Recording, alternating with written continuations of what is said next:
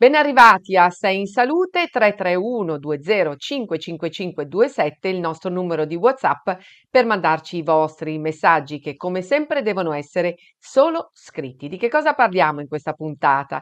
Di epilessie, che sono malattie caratterizzate da crisi epilettiche che possono avere conseguenze con pregiudizi anche sul piano sociale, lavorativo, scolastico e nello sport. Si manifestano in forme differenti e dipendono dall'età e non tutte rispondono ai farmaci, come per esempio la sindrome di Dravet, di cui parleremo. Ne parliamo comunque con uno dei, nost- dei maggiori esperti in questo campo, il professor Antonino Romeo del Centro regionale per l'epilessia del Fate Bene Fratelli di Milano e avremo ospite anche Simona Borroni dell'associazione Gruppo Famiglie Dravet Onlus. Poi con la farmacista, la dottoressa dottoressa Manuela Bandi parleremo di uno studio che partirà a brevissimo in 200 farmacie in Lombardia sulla prevenzione primaria cardiovascolare. Tutto questo subito dopo la sigla. Questo programma è realizzato con la collaborazione di La Lombarda, associazione chimica farmaceutica fra titolari di farmacia.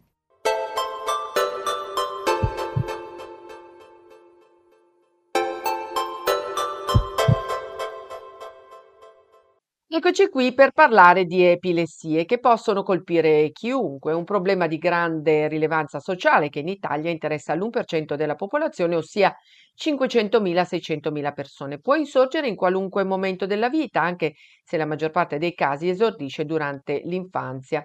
Eh, ne parliamo e lo vedo già collegato con il professor Antonino Romeo, emerito di neurologia pediatrica e centro regionale per l'epilessia dell'ospedale Fate Bene Fratelli di Milano, uno dei massimi esperti che ringraziamo per essere con noi. Ben arrivato, professore.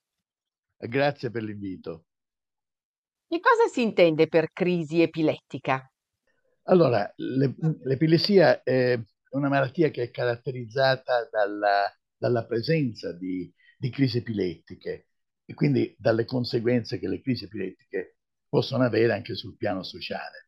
Ehm, le crisi epilettiche si manifestano in forme differenti, per cui si parla più che altro di epilessie più che di epilessia. Ehm, appunto, eh, le, le, forme differenti con cui si manifestano queste le crisi epilettiche dipendono dall'età, in quanto il bambino eh, ha un cervello ancora immaturo e presenta delle crisi che sono diverse da quelle del, dell'adulto.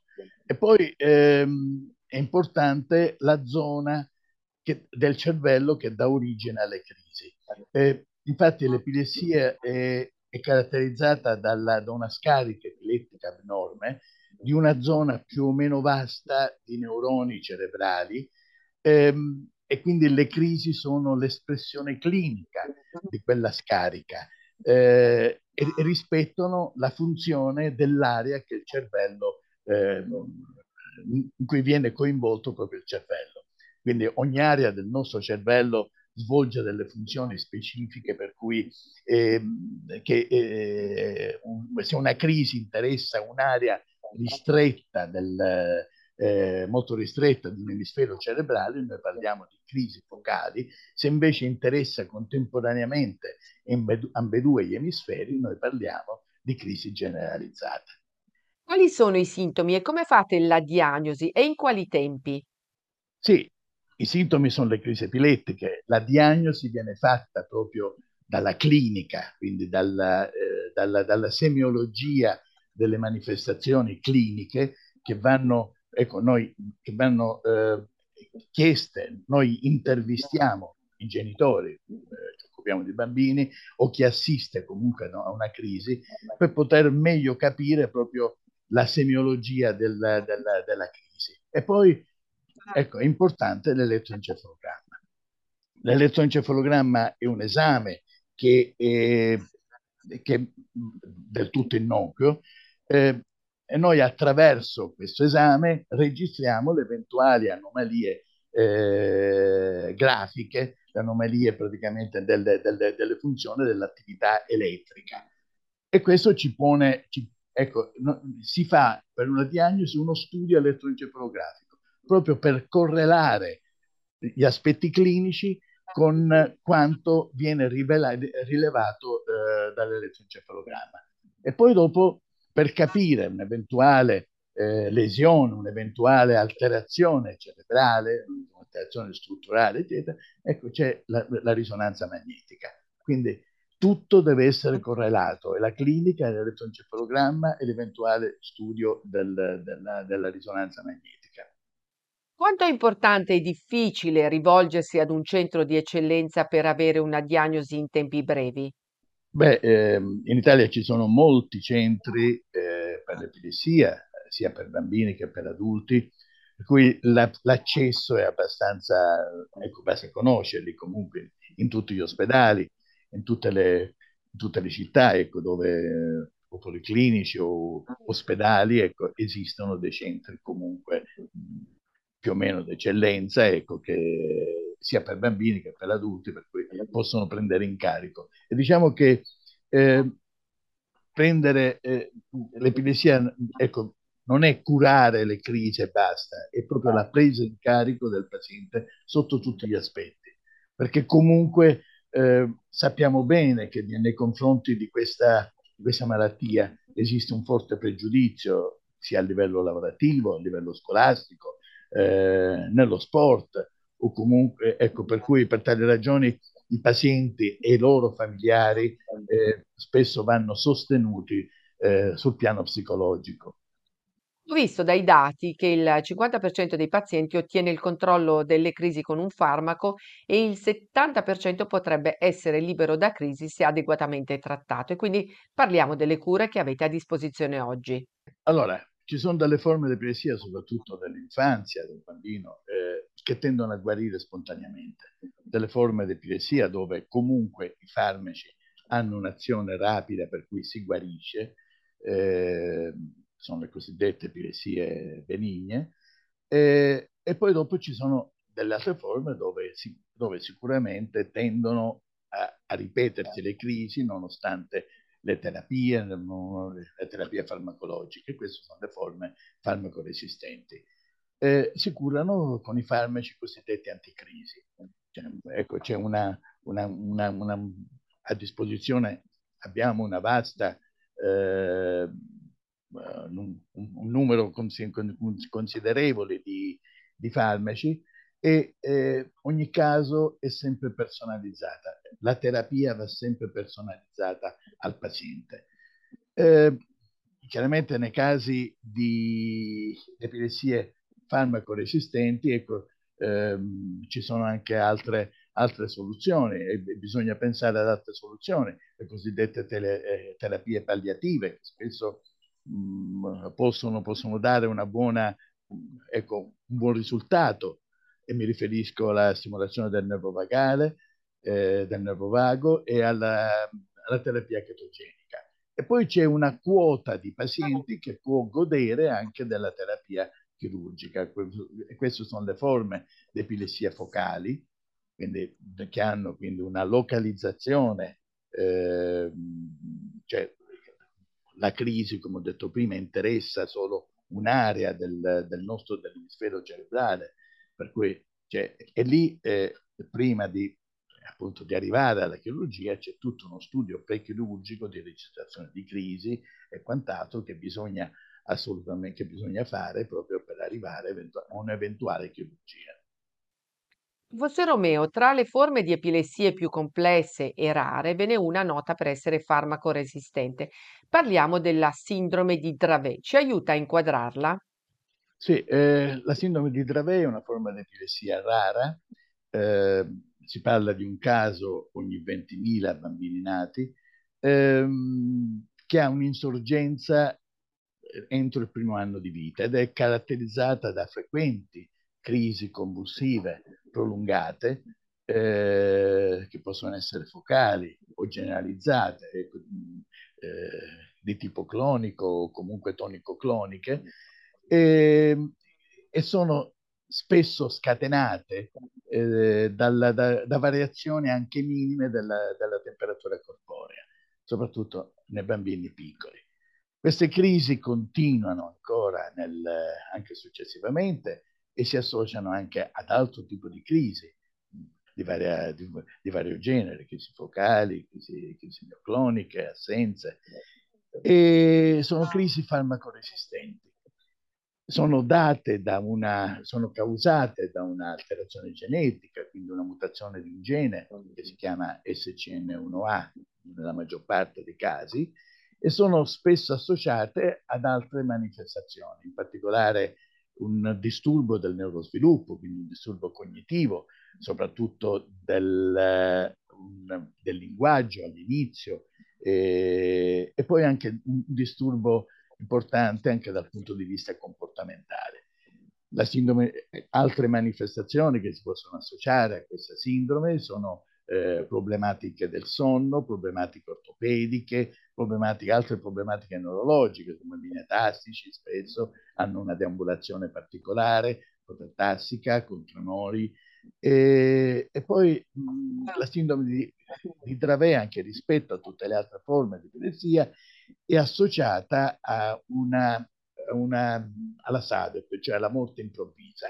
Quindi eh, poi ci sono anche eh, dal punto di vista della gestione è una forma, è una sindrome abbastanza complessa, perché comunque eh, le crisi sono frequentissime, spesso si hanno delle crisi prolungate sino, sino a costituire degli stati epilettici, molti di questi bambini finiscono spesso in rianimazione. La caratteristica di, di, questa, di, di questa, forma di epilessia è proprio quella di eh, che farmaco resistente, quindi eh, una, una, resistenza, una refrattarietà ai comuni farmaci. Nei giorni scorsi è stata presentata a Milano una terapia già conosciuta a voi esperti, ma la novità è che è stata resa rimborsabile da parte di AIFA e che lei ha già avuto modo di provare sui pazienti con la Dravet. Ok, eh, proprio per quello che ho detto prima, ridurre la frequenza delle crisi è un passo importante nella gestione di questa, di questa forma di epilessia così complessa. E la fenfluramina eh, e gli, gli, studi su questo farmaco hanno dimostrato una diminuzione clinicamente significativa dal punto di vista statistico della frequenza delle crisi. Quindi eh, per questo motivo l'immissione sul mercato di questo farmaco è una cosa estremamente importante perché comunque anche dalle esperienze personali eh, questo farmaco che è un farmaco innovativo eh, ha portato proprio port, e, e, potrà avere un miglioramento sulla frequenza delle crisi e sulla, e sulla vita di questi, di questi bambini e delle loro famiglie. Professore, grazie per essere stato con noi, le auguriamo buon lavoro e voi non andate via. Dopo la pubblicità abbiamo l'Associazione Famiglie Drave Onlus. Pianifica con noi la tua campagna social, tutto compreso a partire da 890 euro al mese. Per informazioni scrivi a info-bobbiese.com o telefona allo 02 87 16 56 21. Bentornati alla seconda parte di Sei in Salute. Con il professor Romeo abbiamo parlato di epilessie e di una rara sindrome e ha evidenziato come sia importante parlare con i genitori dei bambini che hanno queste malattie. Noi abbiamo chiesto di essere con noi all'associazione Gruppo Famiglie Drave Onlus e diamo il benvenuto a Simona Borroni che ne è la presidente. Ben arrivata. Grazie, grazie per avermi invitato. Simona, quando si parla di una malattia così difficile da gestire, è importante far sapere che esistono associazioni come la vostra alle quali rivolgersi per consigli e per non sentirsi soli.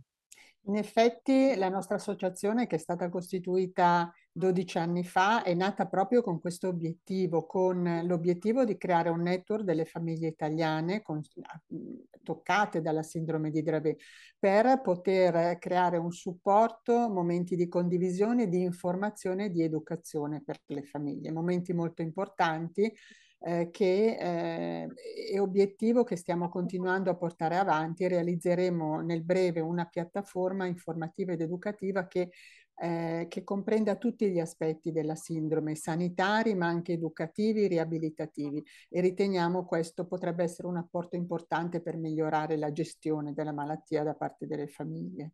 E per quanto riguarda questo farmaco che ha avuto la rimborsabilità da AIFA, come può rispondere ai bisogni insoddisfatti della vostra comunità che con la Dravet non risponde in modo uniforme alle terapie?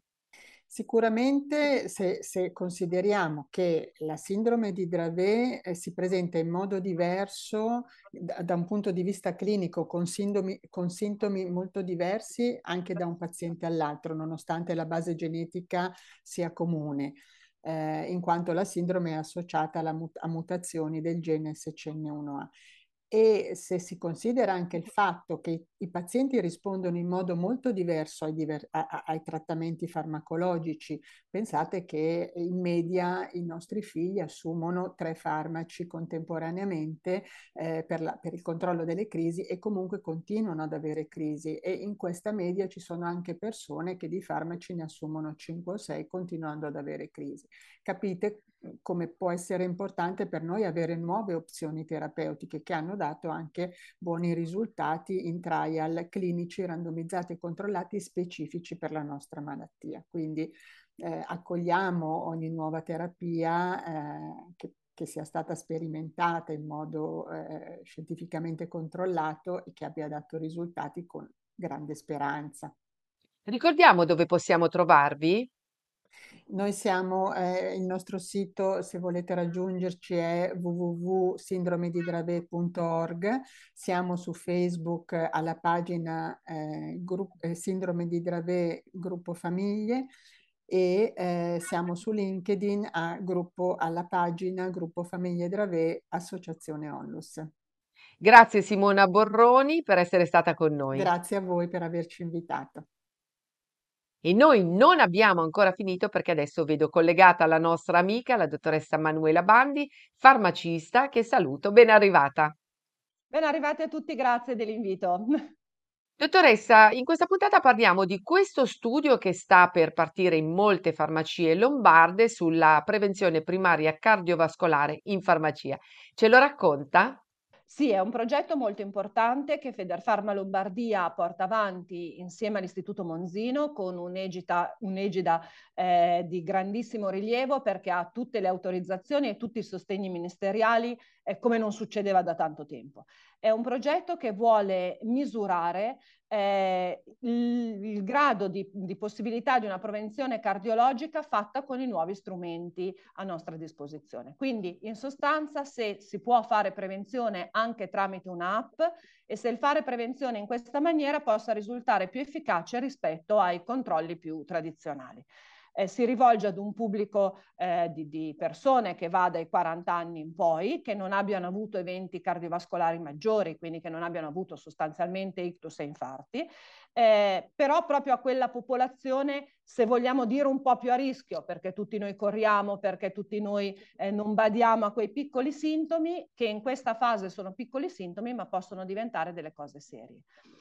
Questa volta c'è anche in farmacia la possibilità di aderire a questo progetto, che vuol dire dedicare un'oretta di tempo al proprio farmacista, che pone delle domande, che spiega un percorso e che fa alcuni esami di base, quelli molto semplici, i trigliceridi, il colesterolo, l'emoglobina glicata che ci permette di capire come è andata eh, negli ultimi tre mesi la, la, nostra curva glicemica, prende alcuni parametri di quelli che conosciamo, il giro vita, la pressione, tutti questi dati vengono inseriti in un complicato sistema che mette eh, in relazione eh, il farmacista con il medico di medicina di base, con gli specialisti e con il Monzino, tutti su un'unica piattaforma, proprio per poter verificare e raccogliere i dati.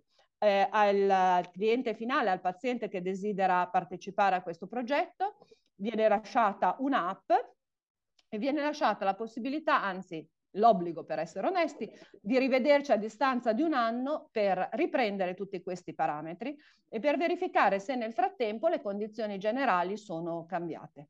L'app è moltissimo personalizzata, eh, manda messaggi che possono incidere sulla qualità di vita e sul benessere di una persona proprio in base a quello che esce dagli esami. Quindi, per essere chiari, la persona che trova una glicemia un pochino alta con, riceverà dei consigli di salute alimentari, ma anche di stili di vita. Cammina mezz'ora perché non stai un pochino fuori, quelle cose che in realtà tutti sappiamo, ma che eh, difficilmente ci viene in mente di fare e che poi speriamo, se qualcuno ce li ricorda in maniera formale, possano anche dare dei benefici molto importanti. Ricordiamo come fare per aderire. Teniamo ben presente che la Covid ha avuto in molti modi bloccati molti degli esami di screening e per molte malattie e questo studio che state mettendo in campo consentirà a molti cittadini di fare un check-up del proprio rischio cardiovascolare. Sì, per aderire è sufficiente recarsi in una delle 200 farmacie che ci sono in Regione Lombardia che partecipano a questo progetto. Le trovate facilmente tramite la app Farmacie Aperte di Regione Lombardia che porta tutte queste informazioni eh, oppure contattandoci tramite i siti ufficiali di Federfarma Lombardia. Naturalmente gli stessi dati vengono rilasciati anche dal Monzino e c'è un sito specifico che si chiama CV Prevital che è il nome di questo, di questo importante progetto ci si rivolge alle farmacie, ma sicuramente entrando in farmacia vi verrà chiesto se avete piacere a partecipare a questa iniziativa, quindi saremo noi a trovare voi. Grazie mille dottoressa Bandi per essere stata con noi, buon lavoro e a presto. Grazie molto a voi.